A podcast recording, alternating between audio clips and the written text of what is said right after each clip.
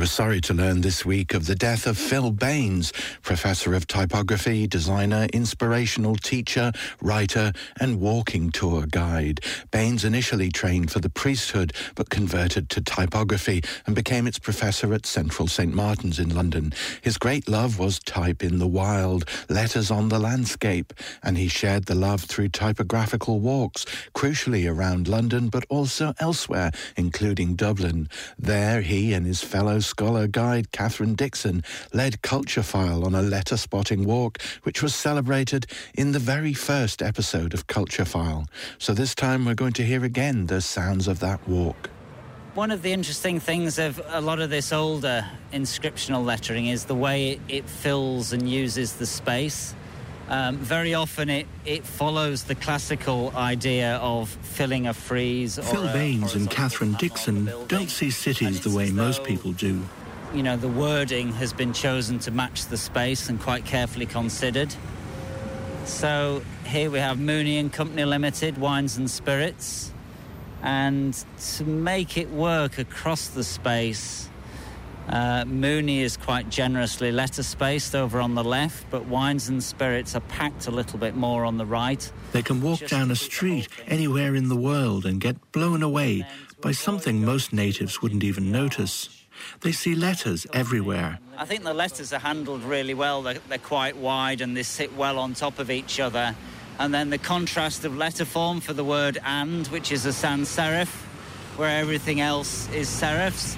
But then on this side, and they love the them, the serifs, the descenders, the off-kilter capitals. Gaelic L in the middle of it, almost conventional Roman, except for that L, just this little nod to the Gaelic. Not conventional. Well, okay, there's conventional and there's that. I mean, look at that D on and. It's just falling over backwards. It's yeah. part of its charm. Is when you start looking at the letters and the G is extraordinary, and those M's and N's with their little legs reaching out and as leading typographers, they create a lot of letters too. When Penguin wanted to launch a new series on the world's great ideas, Baines and Dixon were commissioned to produce covers with only lettering. The collection, featuring pamphlets from the likes of Marcus Aurelius and John Ruskin, went on to be a million seller. People like good typography, it turned out. Given the history of Ireland and, and of Dublin, we're seeing quite a rich mixture of, of different things. Um, politics obviously, obviously play their part in this. But Baines and Dixon are becoming stars in the world of typography for another reason too. They run a very special walking tour of the written city. Beginning in London, branching out to Istanbul and Lisbon, and this week marching into Dublin, Catherine and Phil lead groups of typographers, design students, and letter nerds through the city streets hunting letters. What's nice is that, particularly so close to the city centre, there's quite a lot of nice things surviving in it. Some of the more informal stuff, painted letters, painted signs that are still there, which is, there's like a richness here, which is nice to see. If a building has changed use on a ground floor level, looking up high and then seeing, ah, but look, there's things on different levels a lot of buildings would have been identified simply by having what they did and what was going on in them uh, on, painted onto the fronts. We saw a great example yesterday where it's literally the whole front of the building, you know, it's been painted to tell you that this is a great place to buy your shoes.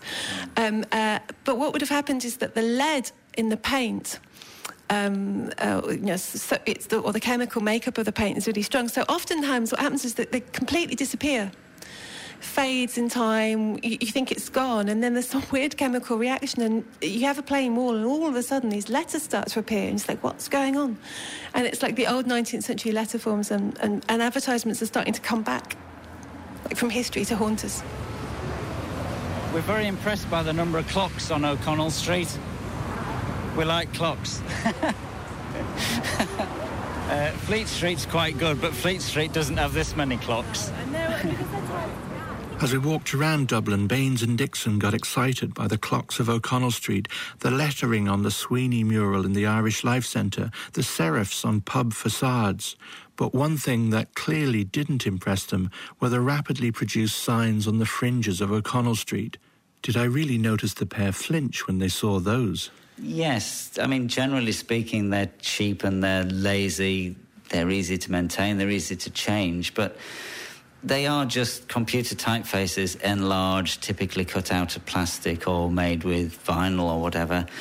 There's no real attempt at any interesting lettering or, you know, any interesting use of the material. So yeah, generally we leave them alone. And there's nothing specific about being here.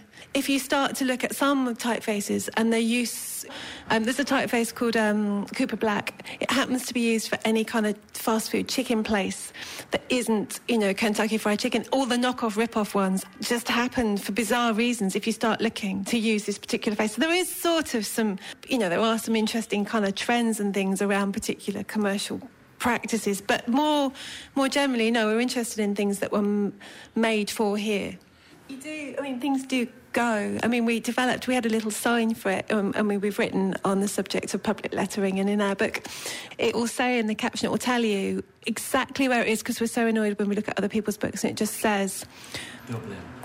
yeah, great, thanks. Do you, where, where in Dublin might that be? And it just doesn't bother telling us. So we're always really pedantic about captioning where things are and then it will say there's a little cross by the by the you know no longer with us examples of lettering.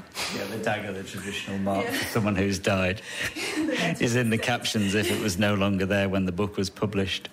You take this very seriously. When the book was reprinted, they asked us if there were any text corrections, and mainly it was just adding a few daggers here and there to things that had gone since the previous printing. Another dagger to be added now. The very first episode of Culture File again, there, through the letter-filled streets of Dublin, guided by master typographer Phil Baines, who's died aged 65.